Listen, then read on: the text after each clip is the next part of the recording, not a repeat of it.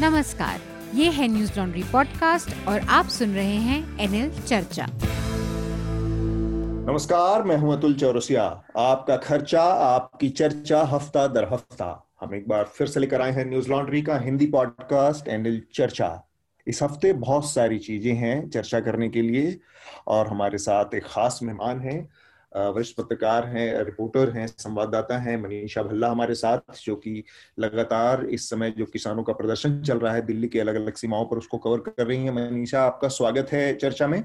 शुक्रिया अतुल जी। और साथ में हमारे साथ हमारे एसोसिएट एडिटर मेघनाथ भी हैं। मेघनाथ आपका भी स्वागत चर्चा में? नमस्ते सर नमस्ते। चर्चा की शुरुआत हम करें। आज जब हम अठारह तारीख की सुबह ग्यारह बजे इस चर्चा को रिकॉर्ड कर रहे हैं तब बहुत सारी चीज़ें ऐसी हैं। संभव है कि जब तक आप तक पहुँचे चीज़ें उनमें से कुछ चीज़ों में बदलाव हो चुका हो। तो मेघनाथ सबसे पहले मैं चाहूँगा कि आप एक बार जो हमारे श्रोता हैं उनको जो महत्वपूर्ण खबरें हैं महत्वपूर्ण डेवलपमेंट हैं जिन पर हम आज बात करेंगे उनके बारे में एक बार उनको जानकारी दें। जी। आ, पहली चीज़ तो कल रात को यहाँ पर दिल्ली में एक अर्थ को हुआ। हाँ. सर आपको आपको महसूस हुआ? यार मैं सो गया फिर मुझे लग रहा था कि धिक्कार है ऐसा काम कर कि पता ही ना चले। मैं मैं सो गया था पर इतना झटका लगा कि उठ गया था मैं मतलब वही 4.2 का रीड, रीडिंग आया है। अच्छा, और तेज था? हाँ काफ़ी तेज था और काफ़ी आई थिंक चार पाँच सेकंड तक चल रहा था। तो दिल्ली में काफ़ी मतलब वैसे बाहर भी भागे लोग मैं देख रहा था। मैं नहीं भागा मैं तो सो रहा था। पर भागना चाहिए जस्ट बोल रहा हूँ। हेडलाइंस की तरफ़ चलते हैं कि फार्मर्स प्रोटेस्ट अब 21वें दिन पर पहुँच गया है जो दिल्ली में चालू है। वैसे तो सितंबर से शुरू है जब से फार्म लॉज पास हुए पंजाब और हरियाणा में स्पेशली पर दिल्ली के बॉर्डर्स के आसपास अभी और गतिविधियाँ दिखाई दे रही है। आ, कल सत्रह सत्रह लोगों की मतलब अभी तक के सत्रह लोग सत्रह किसानों की मौत होने की खबर आई है। एक बहुत ही दर्दनाक घटना हुई है जिनमें राम सिंह सिंघड़ा जो कि करनाल से आते हैं इन्होंने ये खुद को गोली मार के सुसाइड कर ली। हम्म। ये खबर आई है किसान आंदोलन सिंघू बॉर्डर में। उसके अलावा सुप्रीम कोर्ट ने अब फार्म फार्म बिल्स और उसके प्रोटेस्ट को लेकर सुनवाई शुरू कर दी है, पर इसमें से कोई निष्कर्ष नहीं निकला है अभी तक। सुप्रीम कोर्ट का ये कहना है कि अभी तक तो सेंट्रल गवर्नमेंट कुछ कर नहीं पा रही है और उनका ये भी कहना है कि ऐसे रोड ब्लॉक करना सही बात नहीं है, पर वो ये भी कह रहे हैं कि बातचीत से ही बातचीत से ही ये मसला सॉल्व होगा। तो सुप्रीम कोर्ट का हियरिंग अभी भी चालू है। आई थिंक आज भी एक हियरिंग है उस पर। इसके अलावा विंटर सेशन कैंसिल हो गया है पार्लियामेंट का। अधीर रंजन चौधरी ने लिखा था गवर्नमेंट को एक पत्र जिसमें उन्होंने बोला था कि किसानी संशोधन को जो, किसानी कानून है उनमें संशोधन लाने के लिए ये एक सत्र बुलाया जाए। पर गवर्नमेंट गवर्नमेंट ने उनको लेटर में लिखा है कि कोविड नाइन्टीन की वजह से ये सत्र नहीं होगा। और उनका उनका पत्र में यही कहना था कि बाकी के दलों के लीडर भी आ, कह रहे हैं कि कोविड 19 की वजह से सत्र चलना नहीं चाहिए, नहीं। और जनवरी 2021 में अब बजट सेशन बुलाया जाएगा जो कि रेगुलरली जो बुलाया जाता है वैसा ही। नीतीश कुमार ने फैसला कर लिया है कि बिहार में कोविड का वैक्सीन फ्री दिया जाएगा। ये तो उन्होंने मैनिफेस्टो में भी लिखा था बीजेपी ने जो बोला था एक्सेट्रा वो वो उनका फैसला हो चुका है। आ, सर सर कैबिनेट ने उसकी मंजूरी दे दी है। आ, उन्होंने कहा है कि 20 लाख सरकारी और निजी नौकरी देने का प्रस्ताव भी मंजूर हो चुका है। कुछ और तबलीगी जमात के केस में जो जिसका बहुत बवाल हुआ था उसमें कुछ 36 जो फॉरेनर्स थे उनको रिहा कर दिया गया है कोर्ट ने। और उन उनका कहना है कि कोई ऐसे प्रूफ नहीं था कि इनकी वजह से कोरोना स्प्रेड हुआ है या फिर वो चौदह लोकेशंस में चौदह स्टेट्स में जाकर इन्होंने स्प्रेड किया है। उन्होंने हज़रत निजामुद्दीन के स्टेशन ऑफिसर को भी क्वेश्चन किया कि आपने इस पे इन्वेस्टिगेशन में इतने सारे लैप्सेस कैसे कर दिए हम्म। ये जो फॉरेनर्स थे ये थे US Russia UK France Sudan Tunisia Sri Lanka Tanzania United Kingdoms Thailand Kazakhstan और इंडोनेशिया से मतलब एकदम हाँ। काफ़ी देशों से ये लोग थे और इनको रिहा कर दिया गया है एक आ, कुछ खबर आ रही है कि हमारा नेशनल फैमिली हेल्थ सर्वे में जो इस बार फिगर्स आए हैं वो काफ़ी दर्दनाक है। और बोला जा रहा है कि कोविड नाइन्टीन की वजह से हमारे मेल न्यूट्रिशन और जिस न्यूट्रिशन के जो फिगर्स है वो और बद से बदतर हो गए हैं। yeah. ये पार्शल सर्वे था वैसे। इसमें एमपी तमिलनाडु राजस्थान पंजाब झारखंड और उड़ीसा के नंबर्स दिए और उत्तर प्रदेश के भी नंबर्स दिए पर 22 स्टेट्स के इसमें नंबर थे। uh, कुछ इसमें के नंबर नहीं है इसमें? नहीं उत्तर प्रदेश के भी नंबर्स नहीं है, नहीं तो पार्शल ही था पर इन्होंने बोला कि तेरह स्टेट में बाईस जो स्टेट्स उन्होंने सर्वे किए उनमें से तेरह स्टेट्स में चाइल्डहुड स्टंटिंग के नंबर्स बढ़ गए हैं। सबसे ज़्यादा इंक्रीज हुआ है बिहार में जहाँ पर 5.4 परसेंट से इंक्रीज हुई है वैसे बिहार में सबसे ज़्यादा स्टंटेड चिल्ड्रन का अभी भी आंकड़ा है जो कि 49.9 परसेंट बच्चे वहाँ पर स्टंटेड है सर बात है मेघनाथ मैं वही हम्म। देख रहा था। कि आ, हमारे लिए बड़ा गर्व का विषय ये बार बार बताया जाता है कि दुनिया के सबसे यंग देश हैं हम 60 हम्म। परसेंट से ज़्यादा पैंसठ परसेंट से ज़्यादा आबादी हमारी 30 साल से कम उम्र की है हम्म। और उसी के साथ ये भी इतना बड़ा सच है जो कि ये एन एफ़ के आंकड़े जिसका आप ज़िक्र कर रहे हैं उसमें ये बात निकल कर आई है कि दुनिया के सबसे ज़्यादा कुपोषित और अंडरवेट बच्चे जी तीस साल से कम के और तीस साल से कम उम्र में जो वर्ल्ड का औसत है उसमें हिंदुस्तान दुनिया के सबसे कुपोषित और अंडरवेट बच्चों में मेरे ख्याल से अफ्रीका की दो कंट्री हैं तंजानिया या कुछ और ऐसा मैं नाम नहीं भूल याद कर पा रहा हूँ। हम्म। उन ऊपर है भारत इस मामले में कुपोषण और अंडरवेट बच्चों के मामले में। तो जो यूथ है हमारा वो स्वस्थ है कि नहीं ये बहुत बड़ी बात है। और वो स्वस्थ नहीं है इन आंकड़ों में दिखता है। जी और एक और मतलब वही एक और ऐड कर सकते हैं यहाँ पर कि ये भी बोला जाता है कि हमारे पास एक्सेस खाना खाना भी है मतलब वैसे धान बहुत ज़्यादा है और ये इससे फार्मर प्रोटेस्ट से लेके भी ये बहुत आगे आ रहा है कि धान बहुत ज़्यादा है पर लोगों तक नहीं पहुँच रहा है वो अभी तक हम्म। तो काफ़ी चिंताजनक बात है पर एक अच्छी भी बात है वो सर्वे में ये भी बताया गया है कि डोमेस्टिक वायलेंस के केसेस मैरिज अठारह साल के नीचे के मैरिज के केसेस और बैंक एक्सेस के केसेस बढ़ गए हैं पर बाकी के दोनों कम हो गए हैं। तो ये एक अच्छी बात भी है। तो वैसे डेवलपमेंट के हिसाब से वो भी एक इकोनॉमिक ग्रोथ और जनरल वेलफेयर की वजह से। अच्छे भी नंबर्स है कुछ। पर न्यूट्रिशन के हिसाब से बहुत घटिया नंबर्स है। एक तो एक इंटरनेशनल न्यूज़ है, अभी ब्रेक्सिट का भूत फिर से मंडराने लगा है। 31 तारीख का डेडलाइन दिया था यूरोपियन यूनियन और यूरोपियन यूनियन ने ब्रिटेन को डील करने के लिए। पर यूरोपियन यूनियन वाले बोल रहे हैं कि नहीं नहीं डील हो रहा है, हो जाएगा मंडे तक कुछ आ जाएगा। पर ब्रिटेन की तरफ़ से ये बोला जा रहा है कि चांसेस कम है। उन्होंने बोल दिया कि नहीं पॉसिबल ही नहीं है। पार्लियामेंट को अप्रूव करना पड़ेगा इकतीस तारीख के पहले। तो आई थिंक ये फिर से एक्सटेंड हो जाएगा। तो वो एक्सटेंड तो होता ही रहा है 2016 से जब से रेफरेंडम हुआ है तब से। एक एक और छोटी सी खबर ये है कि आ, इंडिया का ह्यूमन फ्रीडम इंडेक्स सत्रह स्पॉट से गिर गया है। अब हम 111 रैंक पर है। 2019 में हम चौरानवे रैंक पर थे अब हम 111 रैंक पर पहुँच गए हैं।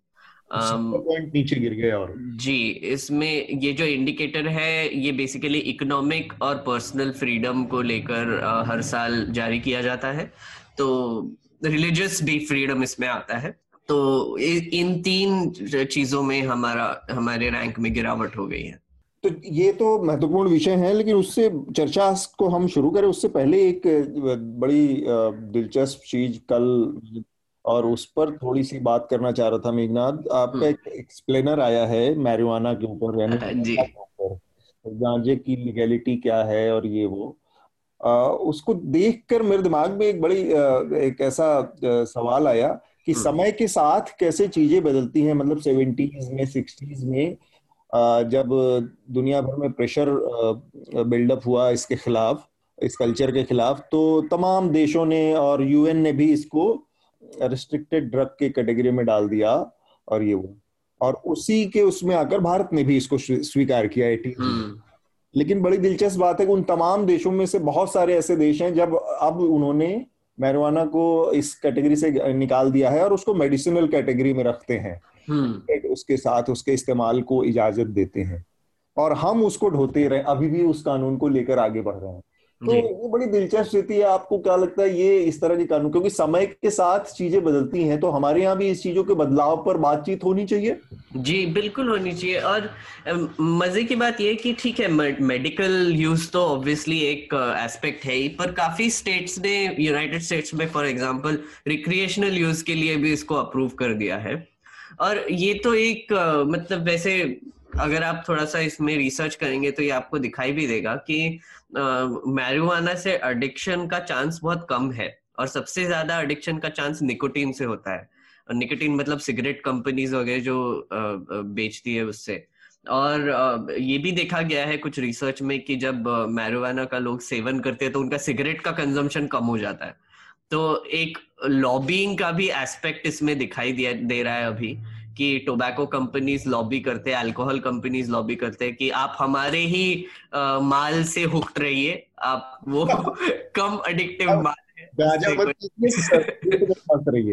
जी। और हाँ हमने जब सर वो जो आपने कहा कि हम अपोज मतलब बेसिकली प्रेशर में ही आ गए थे। पर 1961 में जो कन्वेंशन हुआ था जो मैंने एक्सप्लेनर में भी बताया है उसमें भारत ने पुरजोर विरोध किया था। उन्होंने बोला था कि मैरोवाना या फिर जो कैनबिस प्लांट है वो हमारे सोशियो कल्चरल एस्पेक्ट का एक बहुत ही इंटीग्रल पार्ट है। जैसे शिव जी का प्रसाद भाँग का सेवन। और बड़ी दिलचस्प बात है हम तो जब छोटे थे आ, मुझे याद है तो हमारे यहाँ जैसे सरकारी शराब की दुकानें अभी होती हैं हम्म। उसी तरह से सरकारी भाँग की दुकानें हुआ करती थी और उनके बाकायदा ठेके दिए जाते थे और सरकार की तरफ़ से दिया जाता था। अब वो पता नहीं परंपरा है कि नहीं बची बिल्कुल। बचपन में सरकारी भाँग की भी दुकानें हुआ करती थी। सर ओडिशा में अभी भी लीगल है वैसे। और उड़ीसा हाँ। में अभी भी आ, मतलब आपको वीड ही मिलता है आ, सरकारी दुकानों में। मैं मैं गया था मुझे भी बहुत सरप्राइजिंग लगा कि वहाँ पर अभी भी मिलता है करके। मनीषा आपकी क्या राय है? ये जो गांजे के प्रयोग और उसकी लीगैलिटीज का मसला है आप कहाँ पे पाती हैं कि क्या होना चाहिए इसके साथ? इसको गैर कानूनी बनाए रखना वाजिब है? गांजे की जिस तरह की खपत होती है उसमें उसका मुझे लगता है कि गैर कानूनी उसका बनाए रखना जो है वो कितना वाजिब है ये कुछ कहा नहीं जा सकता क्योंकि अभी हम लोगों ने मुंबई में सुशांत सिंह वाले मामले में भी देखा था हम्म। हालाँकि उसमें एनसीबी का बहुत ही खराब रोल रहा था, वो एक पुड़िया, एक ग्राम, दो ग्राम, तीन ग्राम में सब लोगों को उसने पकड़ रखा है, बहुत सारे लोगों को। तो उतना तो इसका ये मतलब है कि बहुत सारे लोगों के पास होता है और हमारे धार्मिक स्थलों पर तो कई इसका बहुत दूसरी तरह से यूज़ होता है। बहुत सारी जो फार्मास्यूटिकल इंडस्ट्री है, उसमें यूज़ होता है। और पंजाब में अभी वो लॉ है या नहीं है पंजाब में एक लॉ हुआ करता था बहुत पहले कि जो लोग पुराना जो खाते थे उनको बाकायदा ये सरकारी सील और राशन कार्ड पे पुराने लोगों को ये मिला भी करता था। हम्म। तो उसमें इसकी लीगैलिटीज कितनी मायने रखती है मालूम नहीं है। आपको कहीं से भी मिल जाता है कोई उसकी अवेलेबिलिटी कोई मुश्किल नहीं है या उसको पाना भी कोई मुश्किल नहीं है। बिल्कुल।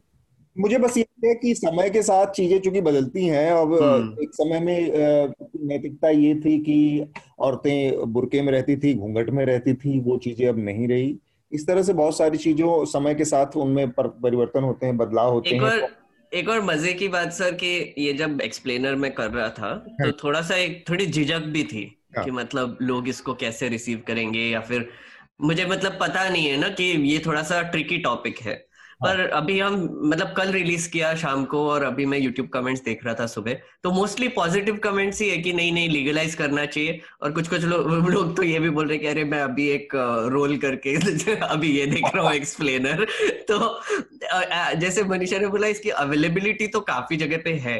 हम्म। तो मैंने एक्सप्लेनर में भी वही बताया कि हमारे यहाँ पर सिक्सटी परसेंट डिस्ट्रिक्ट में ये उगाया जाता है। हम्म। और ऊपर से तीन करोड़ से ज़्यादा लोग दिल्ली में ही इसका सेवन करते हैं। um, ये ये गवर्नमेंट सर्वे के हिसाब से। हम्म। और दिल्ली वर्ल्ड वाइड तीसरे नंबर के रैंक पर आती है मारुवाना सेवन के और बॉम्बे छठवें रैंक पर आती है। तो आप सोचिए कि मतलब हमारे यहाँ पर इतना सेवन हो रहा है तो फिर एक एक तरीके से देखा जाए तो फिर अगर इसको क्रिमिनलाइज कर दे तो हम लोगों को जो क्रिमिनल जस्टिस सिस्टम पे जो प्रेशर बढ़ता जा रहा है खराब लॉज की वजह से या फिर हम्म। उस पे तो प्रेशर बढ़ेगा ही। मतलब ये एनसीबी जैसे कुछ भी कर सकती है बेसिकली कि कल मेरे घर में आके भी कुछ भी कर सकती है।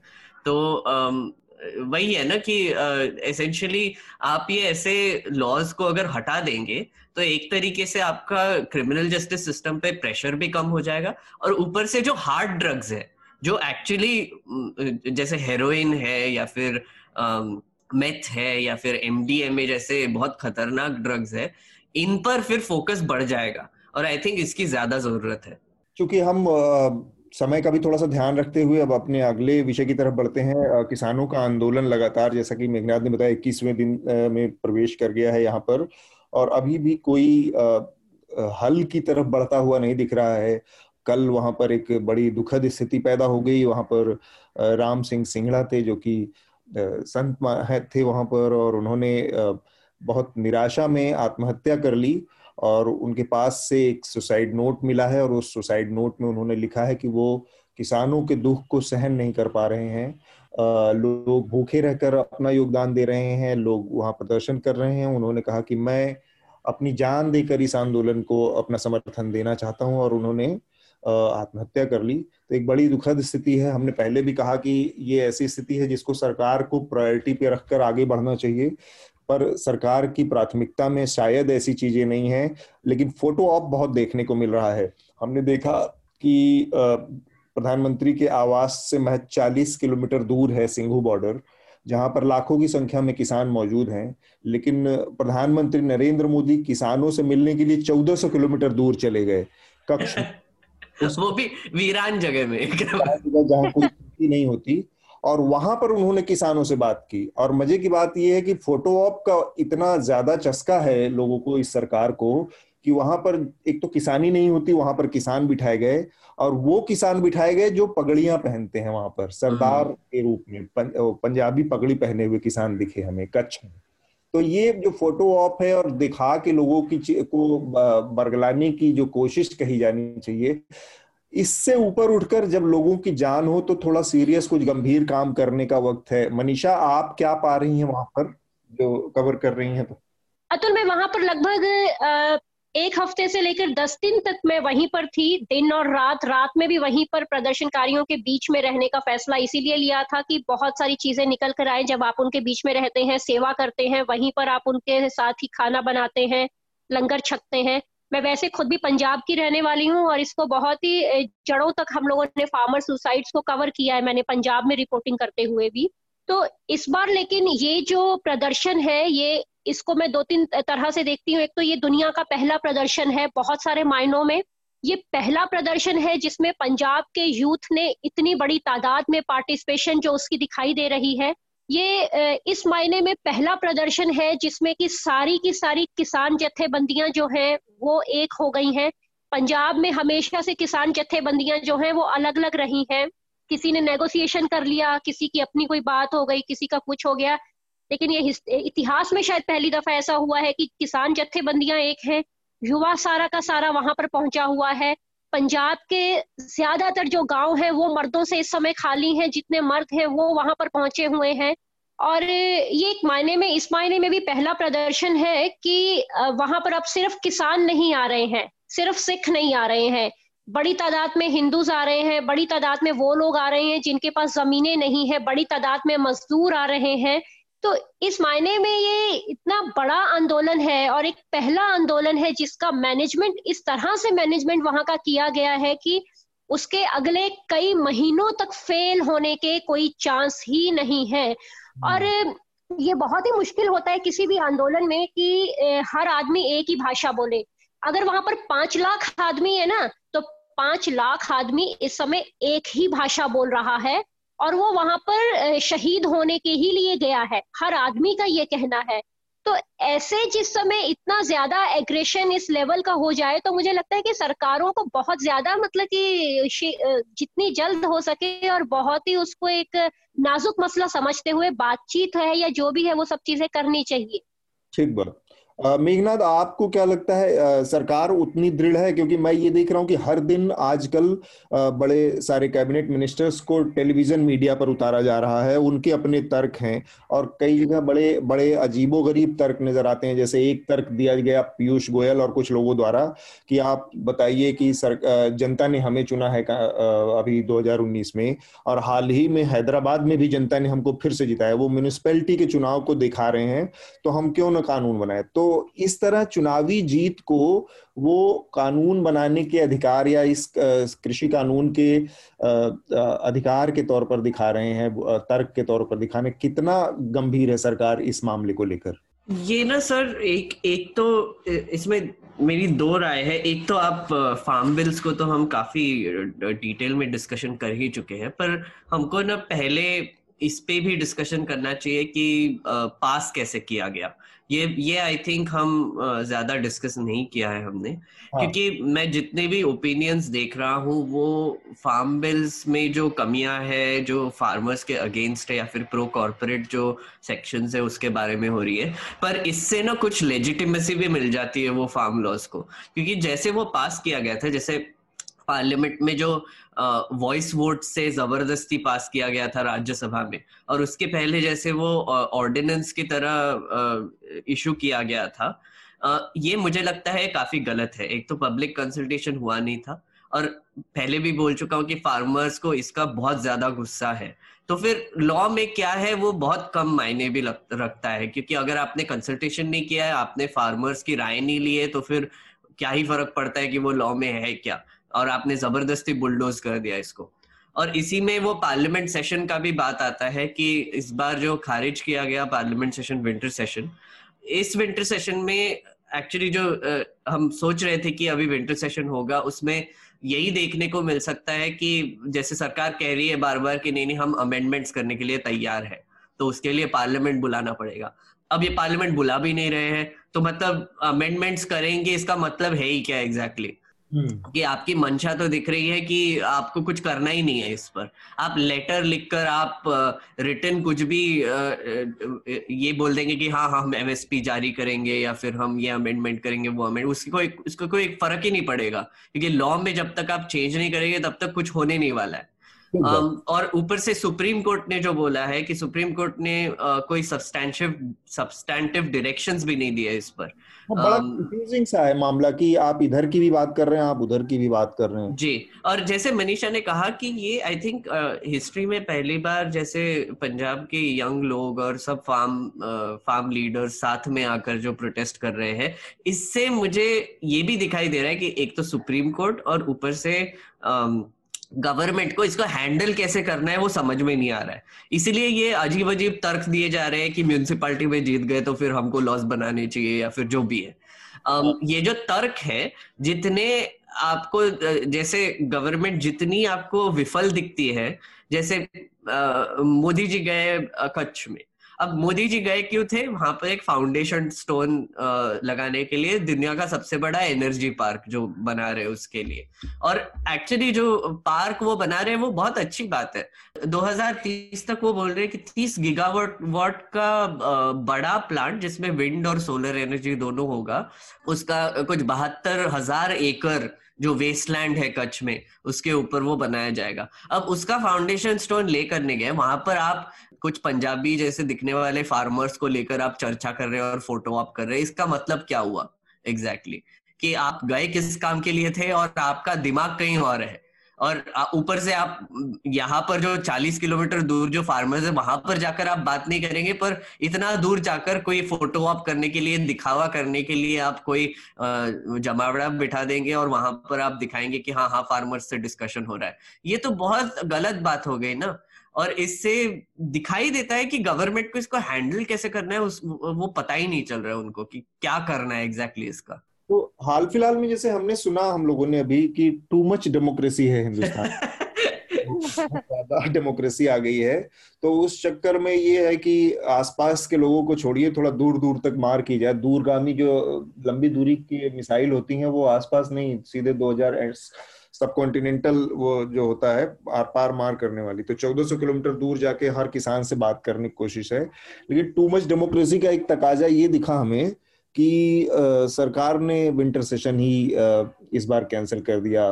और इसका ज़िक्र अभी आप कर रहे थे मेघनाथ और ये ना बहुत मज़े वाली बात है क्योंकि लास्ट विंटर सेशन में आई थिंक हमने चर्चा पे भी इसका डिस्कशन किया था कि उन्होंने क्वेश्चन आर सस्पेंड कर दिया था पहले। हम्म, हम्म। अब क्वेश्चन आर का सस्पेंड करने का मतलब ये है कि सरकार को जवाब नहीं देना पड़ेगा। फिर उन पर बहुत प्रेशर बढ़ गया था कि मतलब सब लीडर्स ने मीडिया ने बोला कि ये ये क्या बात हुई अब? तो उन्होंने बोला कि रिटर्न आंसर्स हम देंगे। तो ठीक है कॉम्प्रोमाइज था। आई थिंक इस बार उनका, इस बार इनके दिमाग में यही आइडिया आया कि अब सेशन ही खारिज कर देते फिर क्या आउटरीच करेंगे? तो एक एक तरीके से एक जीनियस मूव बोल सकते हैं इसको कि जो डेमोक्रेसी के लिहाज से देखा जाए तो ठीक है थोड़ा कट टू साइज़ कर दिया डेमोक्रेसी को। हाँ एग्जैक्टली तो ये आ, और सर यही ना कि हमने लास्ट वीक भी बात की कि नए पार्लियामेंट की नींव रखी जा रही है और ये एकदम दिखाया जा रहा है कि अरे नए भारत की नींव रखी जा रही है एक्सेट्रा एक्सेट्रा ये क्या कम है? और एक हफ़्ते बाद आप जो एग्जिस्टिंग पार्लियामेंट है उसका भी सेशन खारिज कर दिए। और ए, एक ही छोटा पॉइंट था कि जब कोविड 19 का आपको सबसे ज़्यादा इंसिडेंसेस दिख रहे थे जब लॉकडाउन में था तब पार्लियामेंट सेशन हो रहा था। मतलब फिर भी कर दिया उन्होंने। फार्म लॉज पास कर दिए उसी में। और कट शॉट भी कर दिया था वो सेशन ग्यारह दिन का ही सेशन किया वो था। फिर साइंडाई कर दिया बीच में अचानक हाँ, बीच में। फॉर्म लॉ पास हुआ उनका अपना काम हो गया था एक तरह से और उसके बाद उन्होंने उसको हटा दिया। बेसिकली शायद वो भी कैंसिल होता। और अभी अभी जब कोविड नाइन्टीन का सिचुएशन एक्चुअली कंट्रोल में दिख रहा है जब सब खुल गया है मूवी थिएटर्स तक खुल गए हैं तब ये फिर पार्लियामेंट सेशन कैंसिल करने में पड़े। हाँ मनीषा। ये जो आंदोलन है, इस, अब इस समय जो है, ये किसान लीडर्स के हाथ में नहीं रहा है। अब ये आम आदमी के हाथ में आ चुका है, पूरे पंजाब के हाथ में आ चुका है, बच्चे बच्चे के हाथ में आ चुका है। वहाँ पर आपको नौ साल से लेकर नब्बे साल का आदमी है, वो दिखाई देगा। इस समय किसी तरह की अगर कोई बीच में से जैसा पहले होता रहा है कि कोई नेगोशिएशन कोई करना भी चाहेगा, वो भी नहीं कर पाएगा। तो पहली बात तो ये है कि ये किसान नेताओं के हाथ से भी निकलकर ये आंदोलन जो है, एक मूवमेंट जैसे होती है, एक पूरा जन आंदोलन होता है, उसका रूप ले चुका है, पहली बात। दूसरी बात यह है कि बच्चा बच्चा वहाँ पर ऐतिहासिक घटनाओं को कहाँ से पढ़कर आया है, कहाँ से सीख कर आया है, ये बिल्कुल नहीं मालूम है। हर आदमी की ज़ुबान पर एक बात है कि 18 बार हमने दिल्ली जीती है 19वीं बार जो है हम जीत कर जाएँगे। तीसरी बात यह है कि पंजाब के जमीनी हालात ये है कि बीजेपी का कोई भी लीडर यहाँ पर घर से बाहर नहीं निकल रहा है बिल्कुल नहीं हम्म। निकल रहा है। बहुत सारे मीडिया हाउसेस की उस रैली में एंट्री ही बैन है। मतलब कि मैं खुद दैनिक भास्कर का अपना ऑफ़िस का वो पहनकर घूम रही थी तो बकायदा उसको आगे से पीछे से क्या नाम है क्या ऑफ़िस है कौन सा जगह है हेड ऑफ़िस कहाँ है इतनी इतनी बात वहाँ पर चेक हो रही है। स्लोगन्स इस तरह के हैं जो कि कभी आपका जोश ही ठंडा नहीं होने देते हैं। जैसे बच्चा बच्चा चौक दे आगे ज़मीन पे कब्जा रोक दे आगे जो पंजाब के सिंगर्स हैं, इन्होंने इस लहर को ऐसे उठाया है, ऐसे उठाया है क्योंकि वो जानते हैं कि यूथ है यूथ में एग्रेशन या फिर यूथ में इस भावनाओं को कैसे जगाया जगाए। बाकायदा इसके लिए जो पाँच छह गीत बने थे वो एक एक गीत के बोल इस इस तरह के हैं कि आपके वो सुनकर रोंगटे खड़े हो जाएँगे। तो हम्म। इसलिए जैसे अभी मेघनाथ जी जो बोल रहे थे कि वो वहाँ पर चले गए हैं जो और ये लोग म्यूनसिपैलिटी के इलेक्शंस को अपनी जीत बता रहे हैं इनको जमीनी हालात ही नहीं मालूम है ना तो इनको सपोर्ट करने वाला मीडिया वहाँ पर है। ना हम्म। इनका कोई आदमी वहाँ पर आसपास है तो इनको पता कैसे रहेंगे वहाँ के जमीनी हालात क्या है? और एक चीज़ है मनीषा यहाँ पर मैं आपको थोड़ा सा बीच में कॉन्ट्रोडिक्ट करना चाह रहा हूँ। किसी भी आंदोलन में की दो बहुत महत्वपूर्ण चीज़ें होती हैं। एक तो ये कि लेन देन चलता है आंदोलनों में डील होती है। एक हाथ दे, एक हाथ ले, थोड़ा सा छूट एक तरफ़ देता है, थोड़ा सा एक कदम पीछे, एक एक पक्ष हटता है, थोड़ा सा आगे बढ़ता है, दूसरा पक्ष। और इस तरह से लेन देन होती है। अगर लीडरशिप ही नहीं है बचेगी और हर आदमी लीडर हो जाएगा तो उस आंदोलन के लिए ये कोई बहुत सुखद स्थिति नहीं है तो आप जो बात बता रही हैं एक तो उससे मुझे एक डर पैदा हो गया डर लग रहा है कि ये आंदोलन बिना कुछ हासिल किए बिखर ना जाए क्योंकि हर आदमी हम्म। किसी आंदोलन में लीडर नहीं हो सकता दूसरी बात ये कि अग्रेशन एक लेवल तक ठीक है लेकिन उसका दूसरा परिणाम जो आप बता रही हैं कि उसमें अब कोई किसी को सुनने वाला नेता चाहे भी तो निगोशिएशन नहीं होगा। अगर निगोशिएशन होगी नहीं तो चीज़ें हासिल कैसे होंगी? तो ये बड़ी आपने जो बात बताई वो आंदोलन के लिहाज से कोई सुखद उम्मीद पैदा नहीं करती बल्कि एक डर पैदा करता है। हम्म।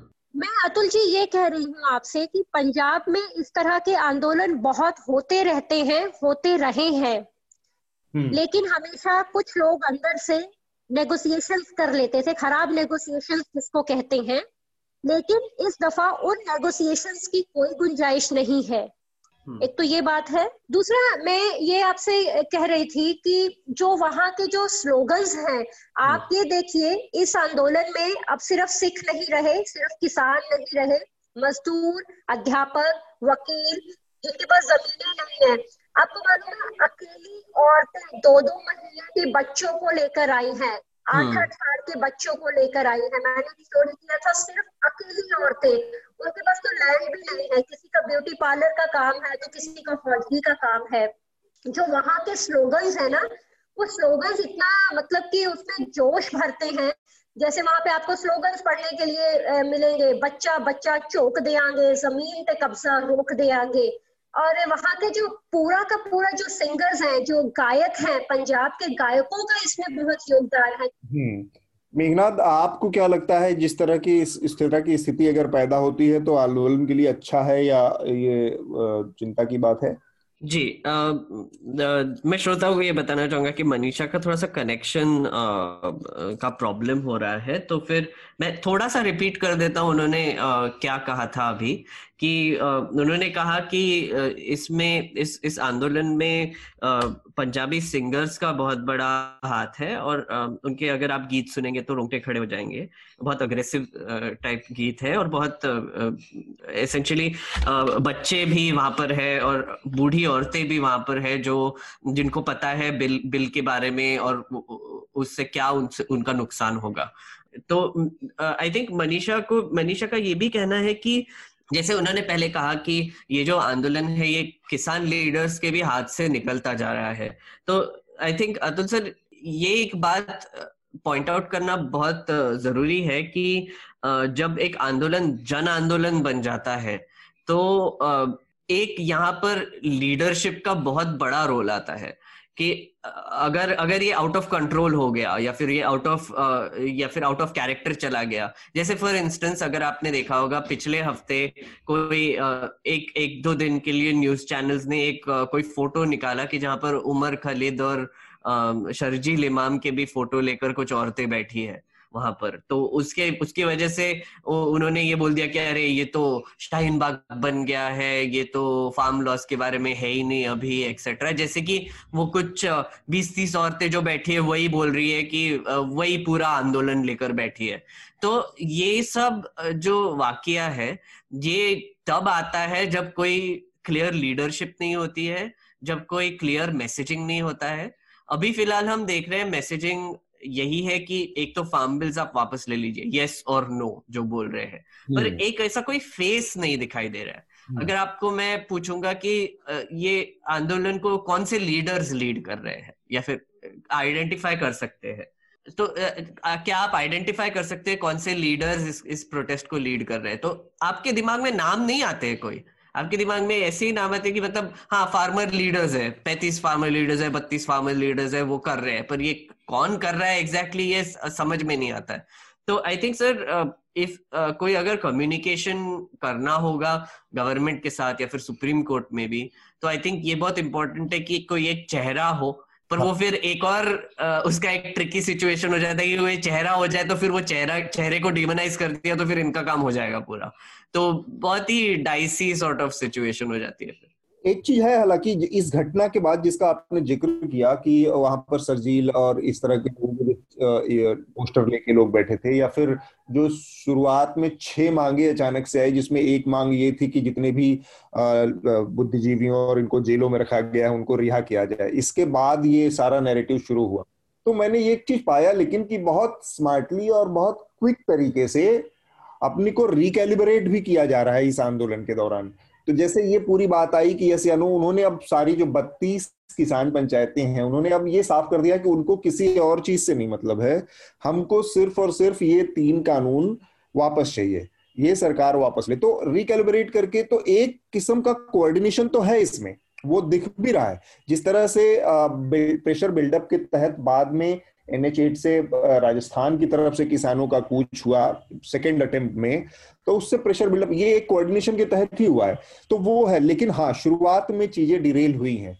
वो चाहे इस तरह की मांग हो कि भीमा कोरे गाँव वाले मामले से जुड़े लोगों वो एक बहुत जेन्युइन मांग है बहुत एक वैलिड मांग है उसमें तो हमारी जुडिशरी के लिए भी बहुत शर्मनाक स्थिति है कि हम्म। ऐसे लोगों को दो दो तीन तीन सालों तक आप जेल में रख रहे हैं जिनकी ना तो सुनवाई हुई है ना चार्जशीट है आप उनको बेल जैसी जो जमानत जैसी जो बेसिक राइट्स है उससे आप वंचित रख रहे हैं तो ये हमारे सुप्रीम कोर्ट हमारे जुडिशियल सिस्टम के ऊपर भी बहुत बड़ा सवाल है वो हम्म। एक दूसरी चीज़ है लेकिन इस आंदोलन से उसको जोड़ने से चीज़ों को डाइवर्ट करने में आपको भटकाने में सरकार को बहुत आसानी हो जाती है तो इस चीज़ हम्म। को शुरुआत में ज़रूर ये गलतियाँ हुई लेकिन अब उसको उन्होंने सही किया है अपने को फिर से जो कहते हैं कि अपने को रिकम्पोज किया है तो हम्म। वो एक चीज़ है पर सर ये रिकम्पोजिशन मुझे फिर भी मुझे लगता है कि जैसे जब तक मेन स्ट्रीम मीडिया जो लेगेसी मीडिया है वो इनको डिमोनाइज करती रहेगी तब तक मुझे तो लगता है कि जो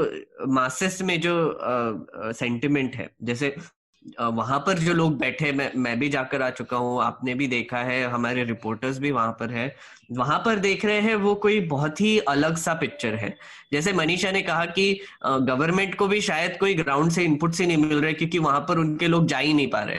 तो ये भी एक बात होगी कि कोई कोई दो दुनिया में कुछ और ही हो रहा है, ऐसे ही लगने लगा है कि मतलब एक दुनिया में ऐसा चल रहा है कि गवर्नमेंट बोल रही है कि नहीं, इनके हितों की बात हो रही है, ये बहुत जिद्दी है, ये कुछ सुन नहीं रहे हैं, ऊपर से हेडलाइन मैनेजमेंट चालू है। और दूसरी बात, दूसरे साइड में आप देखोगे जो प्रोटेस्ट साइट है, वहाँ पर ऑब्वियसली इमोशंस हाई है वहाँ पर बच्चे आ रहे हैं वहाँ पर बूढ़े आ रहे हैं वहाँ पर बता रहे हैं कि हमको क्या चाहिए पर वो कोई सुन नहीं रहा है एक दूसरे की।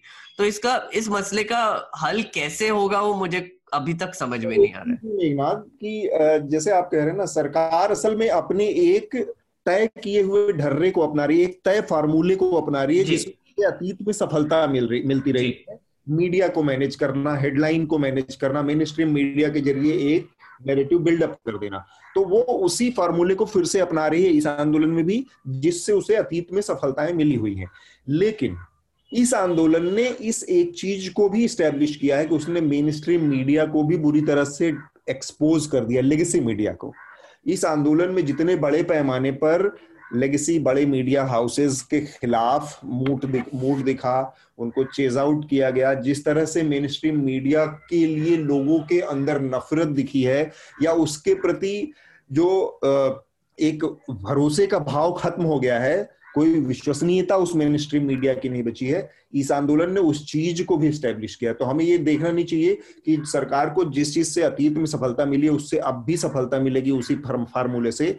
इस पर बहुत ज़्यादा नहीं किया जा सकता। हाँ आज नहीं तो कल स्थितियाँ ऐसी हो गई हैं, चाहे ये जो लोगों की मौत से बन रही है, एक दुखद स्थितियाँ हैं, सरकार को अल्टीमेटली इस पर गंभीरता से विचार करना ही होगा। इसके केवल और केवल दो कानून, तीन कानूनों तक परिणाम नहीं है। इसके राजनीतिक परिणाम है, इसके इलेक्टोरल रिपर्कशन होते हैं, और कोई भी राजनीतिक दल उसको ज़रूर कंसीडर करे। आज लग सकता है भाई बीजेपी को कि उसका पंजाब में कोई बड़ा स्टेक नहीं है और ये पंजाब का आंदोलन है। लेकिन ऐसे आंदोलन नहीं होते। आंदोलन अपना असर चारों तरफ़ छोड़ते हैं। एक और एक और बीच में डेवलपमेंट आई थिंक कल ही हुआ कि अरविंद केजरीवाल ने एक स्पेशल सेशन बुलाया था दिल्ली असेंबली का फार्म लॉस पर। और उस, उन्होंने वो फार्म बिल्स फाड़ कर फेंक दिए। तो आप जो बोल रहे हैं कि इसका पॉलिटिकल रिपोकशन होगा तो आई थिंक आम आदमी पार्टी का बहुत बड़ा स्टेक है पंजाब में। और उन्होंने ये भी बोला है कि उत्तर प्रदेश में भी वो इस बार कंटेस्ट करेंगे कुछ सीट्स पर तो इसका इफ़ेक्ट तो दिखाई देगा मुझे लगता है पर एक चीज़ मुझे बताइए मेघनाथ हाँ। कि थोड़ा सा मुझे कंफ्यूजन अगर आपको याद हो तो जिस दिन ये आंदोलन शुरू हुआ था हम्म। आने का सिलसिला शुरू हुआ दिल्ली की तरफ़ किसानों का अगर मनीषा है तो मनीषा भी इसका जवाब दें कि उसी दिन के आसपास इन तीन में से दो कानूनों को दिल्ली असेंबली ने पास कर दिया था। हाँ।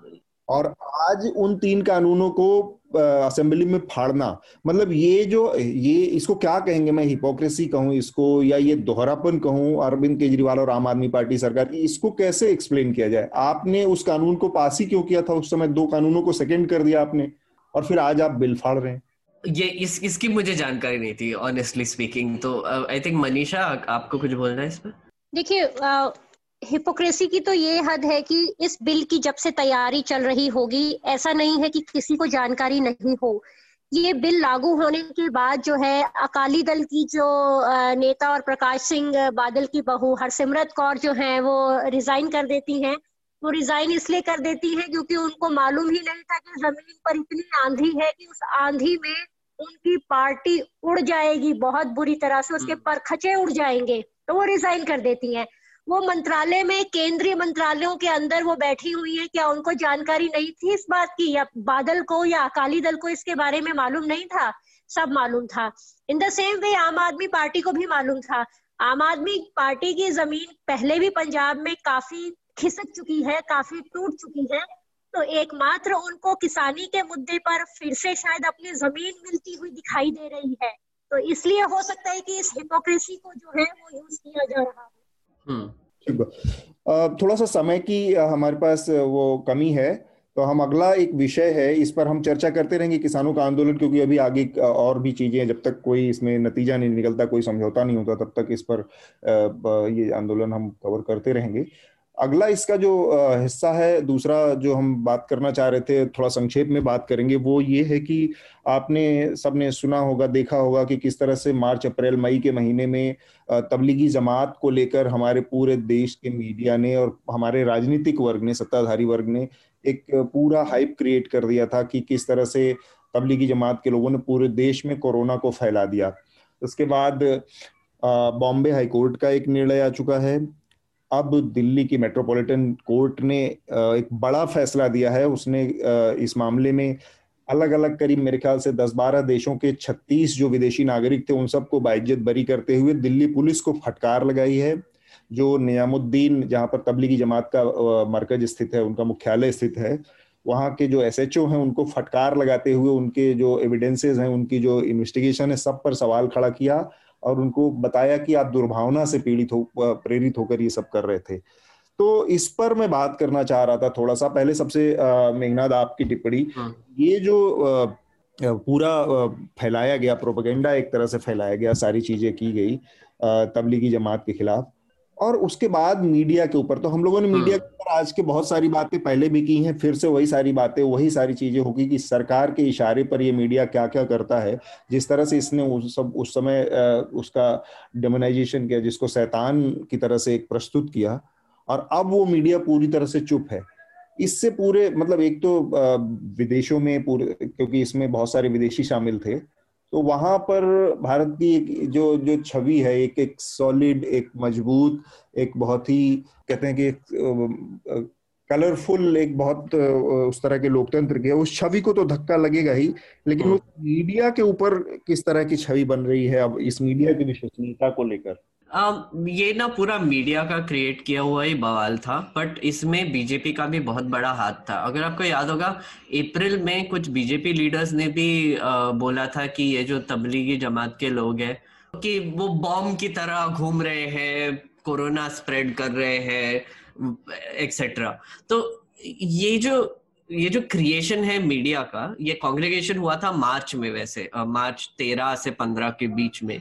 और इसमें दो पहलू निकल के आए थे। एक तो कि उसी समय लॉकडाउन इम्पोज हुआ था और वहाँ पर वो जो मरकज की जो बिल्डिंग है, वहाँ पर काफ़ी लोग जमा हो गए थे और अंदर रहकर वो लॉकडाउन लॉकडाउन की स्थिति में बैठे हुए थे।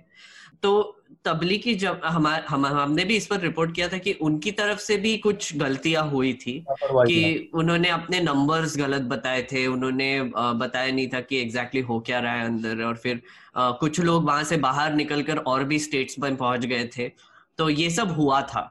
पर इसको जो मीडिया ने जो इसको बिगटेड एक कम्युनल नैरेटिव दे दिया इसका कि मुस्लिमों को कोविड स्प्रेड करना है। ये ये बहुत ही घिनौना काम था। और आई थिंक जब अब ये कोर्ट ने जो बोल दिया है कि आप जो फटकार लगाई है, जैसे आपने कहा, वो फटकार तो पुलिस को लगाई है। मीडिया को कुछ कोई बोल नहीं रहा है, क्योंकि मीडिया तो अब ये फार्म लॉस पे और ये पे और मोदी जी की कच्छ यात्रा और मोदी जी का और का वाराणसी में थिरकते हुए दिखा रहे हैं। पर उनकी तरफ़ से कोई रिपोर्ट नहीं आएगा इस पर।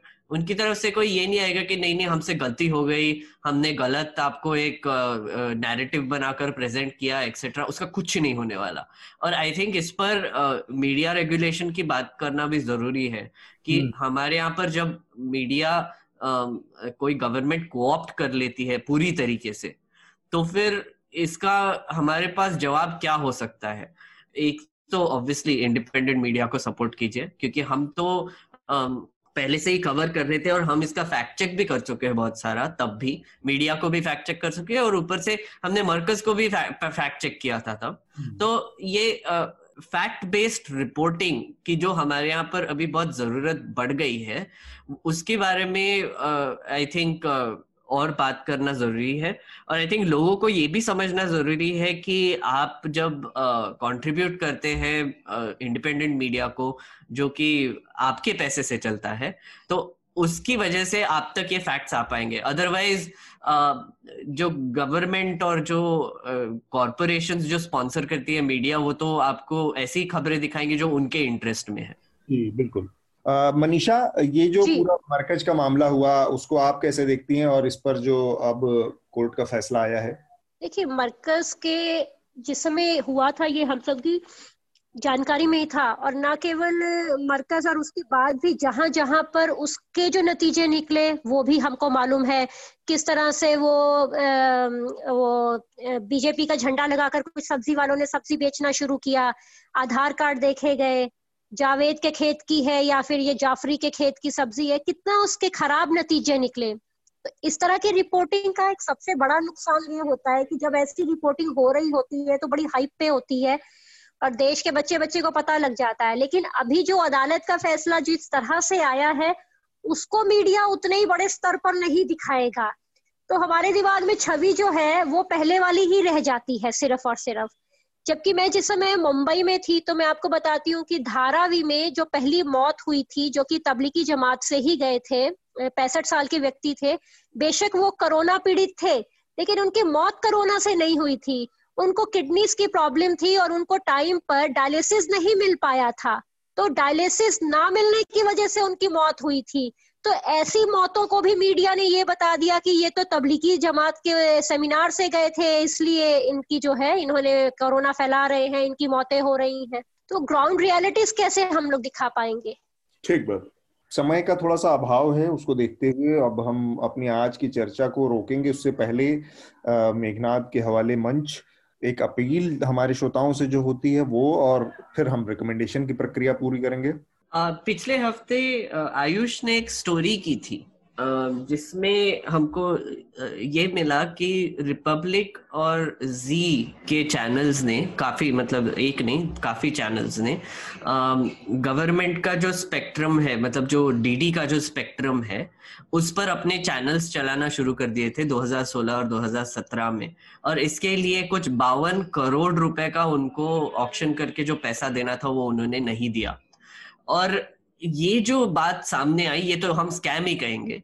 क्योंकि आपको याद होगा कि स्पेक्ट्रम स्कैम जब हुआ था टू जी स्पेक्ट्रम स्कैम जब हुआ था, तब यही एक मसला निकल कर आया था कि कैसे गवर्नमेंट का जो स्पेक्ट्रम है, जो जो एक्चुअली पब्लिक गुड है पब्लिक रिसोर्स है, इसको कंपनीज़ कैसे फ्री में यूज़ कर रही है या फिर नोशनल लॉस जो हुआ है उसके बारे में बहुत बात हुआ था।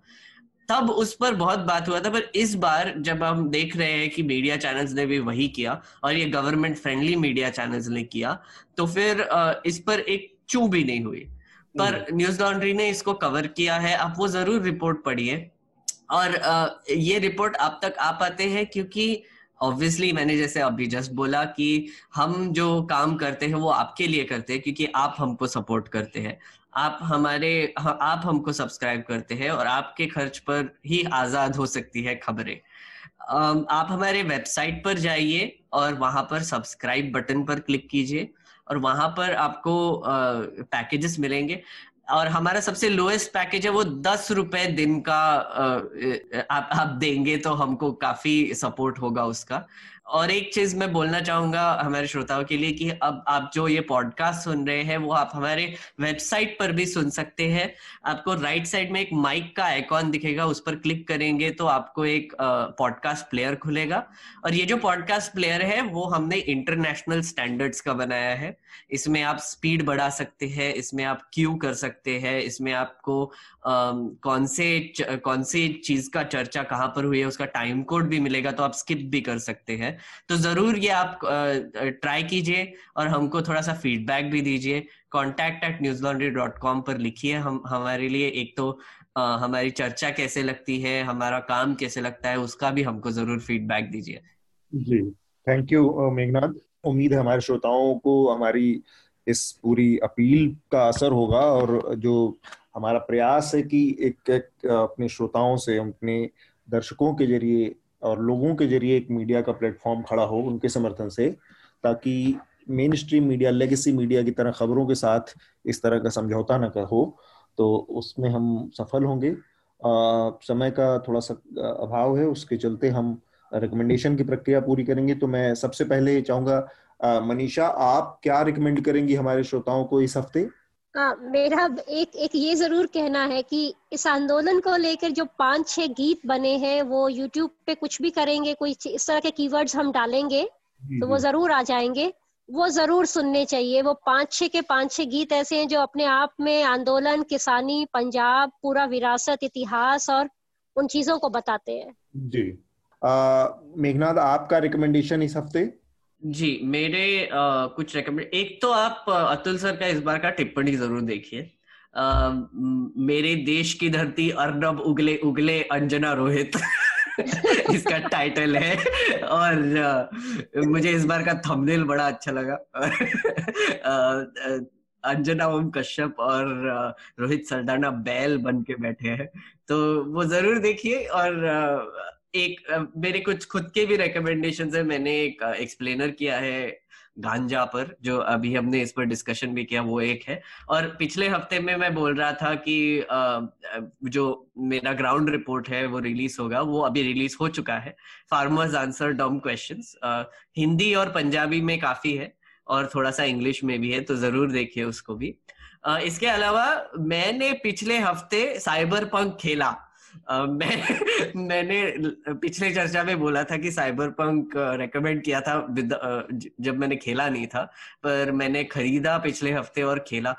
मैं ये बहुत ही हाईली रेकमेंड करना चाहूँगा अपने श्रोताओं को जो भी गेम खेलते हैं उनको। बहुत ही प्यारा गेम है, बहुत ही एंगेजिंग गेम है और जो वॉइस एक्टिंग और स्टोरी लाइन है वो बहुत ही बढ़िया है, बहुत ही इमर्सिव एक्सपीरियंस है और काफ़ी काफ़ी ओपन वर्ल्ड जब बोलते हैं तब जब जब आपको रोल प्लेइंग गेम जो बोलते हैं कि आप आप एक कैरेक्टर uh, हो और आप डिसाइड करते हो कैसे स्टोरी आगे जाएगा उसका एक बहुत ही उमदा uh, एग्ज़ाम्पल है ये। प्लीज़ ज़रूर के लिए Cyberpunk twenty seventy seven तो uh, मेरा रिकमेंडेशन ही था। एक बहुत पॉपुलर नेटफ्लिक्स की वेब सीरीज़ थी। अभी भी है वो उसका नेक्स्ट सीज़न आने वाला है मनी हाइस्ट करके। हम्म। तो उसका जो एंथम सॉन्ग था बेला चाओ बेला चाओ उसका उस थीम पर उस उस, उस म्यूज़िक के ऊपर एक नया ये किसान आंदोलन का एक एंथम सॉन्ग बना है त्वाड़ा जाओ त्वाड़ा जाओ। तो वो बहुत ज़बरदस्त है। तो अगर किसी ने बेला चाओ सुना हो बहुत ही खूबसूरत वो एंथम था उसका। तो ये पंजाबी जो गाना बना है, उस पर उसको ज़रूर सुने। यूट्यूब पर अवेलेबल है वो। तो एक मेरा रिकमेंडेशन ये दूसरा आज हम लोगों ने ज़िक्र किया मेघनाथ के एक्सप्लेनर का, जो मैरिवाना के ऊपर था, गाजे के इस्तेमाल और उसकी कानूनी जो दाव पेच हैं। तो अमिताभ घोष हैं, उनकी बहुत पॉपुलर किताब है सी एफ़ पपीज उसका हिंदी वर्जन अवेलेबल है, अफीम सागर के नाम से। तो चूँकि उसकी बहुत सारी चीज़ों पर हिंदुस्तान में किस तरह से उसका रिश्ता है और एक छोटा सा ज़िक्र भी आया कि किस तरह उसके कितने जिलों में गांजा उगाया जाता है। तो एक जिला है हमारे पूर्वांचल उत्तर प्रदेश में उसका नाम ही है गाजीपुर और वहाँ पर सबसे बड़ी गांजे की फैक्ट्री है जो ब्रिटिश इसी वजह से उसका नाम पड़ा था और वो ब्रिटिश जमाने में वहाँ पर गांजे की सबसे बड़ी फैक्ट्री और सबसे ज़्यादा वहाँ पर लीगल तरीके से गांजे की खेती होती है अभी भी। तो मैं उस उस पूरी व्यवस्था के इर्द गिर्द अमिताभ घोष की एक किताब है कि कॉलोनियल एरा में किस तरह से ये एक पूरी इकोनॉमी का सेंटर था, बना। और कोलकाता और तमाम लोग जगहों पे उस गांजे की खेती से जो समृद्धि आई और इकोनॉमी पनपी उसने किस तरह से ब्रिटिश अंपायर को हेल्प किया, वो सारी चीज़ें बहुत ज़बरदस्त किताब है। तो आप उसको पढ़ें। वो एक एक मुझे याद आया आई थिंक मिर्जापुर में भी एक छोटा सा उसमें एंगल था इसका राइट कि वो कोई गवर्नमेंट से उनको लाइसेंस मिलने वाला था गांजा ग्रो करने का। एग्जैक्टली वही है सेम हम्म। तो वो हिस्टोरिकली वहाँ पर गांजे की खेती होती क्योंकि वहाँ पर सबसे बड़ी गांजे की फैक्ट्री अंग्रेज़ों ने लगवाई थी। जी। तो उस जमाने से चल रही थी। तो एक ये है और आ, मेरा तीसरा रिकमेंडेशन है आ, बड़े अर्थशास्त्री हैं हालाँकि आप उनको अगर वैचारिक खांचे में डालना चाहे तो लेफ्टिस्ट कह सकते हैं जींद्रेज। उनका एक आर्टिकल छपा है एनएफएचएस का जो आंकड़ा आया है जो जो सर्वे आया है अभी उसके ऊपर उन्होंने एक लेख लिखा है ओपिनियन लिखा है इंडियन एक्सप्रेस में। उसका टाइटल है new evidence on child nutrition call for radical expansion of child development services तो ये मैं चाहूँगा कि आप लोग आर्टिकल पढ़ें। आपको लग, पता चलेगा कि किस तरह से अभी भी बहुत सिनिकल वे में कहूँ तो हम सुपर पावर और तमाम चीज़ों की बात कर रहे हैं, लेकिन हमारे यहाँ जमीनी यथार्थ ये है कि अभी भी बहुत बड़ी आबादी कुपोषित है अंडरवेट है। बहुत सारी महिलाएँ ऐसी हैं जिनको बच्चों की परवरिश के दौरान, पैदाइश के दौरान हॉस्पिटल की सर्विसेज़ नहीं है हेल्दी फ़ूड नहीं मिलता है, ये सारी चीज़ें हैं। तो इन आंकड़ों को इस इस रिपोर्ट को पढ़ें। और इसके साथ ही हम अपनी आज की चर्चा को यहीं पर रोकेंगे। आप दोनों लोगों का बहुत बहुत शुक्रिया चर्चा में शामिल होने के लिए। धन्यवाद। जी शुक्रिया। न्यूज़ लॉन्ड्री के सभी पॉडकास्ट ट्विटर आई और दूसरे पॉडकास्ट प्लेटफॉर्म पे उपलब्ध हैं। खबरों को विज्ञापन के दबाव से आज़ाद रखें। न्यूज़ लॉन्ड्री को सब्सक्राइब करें।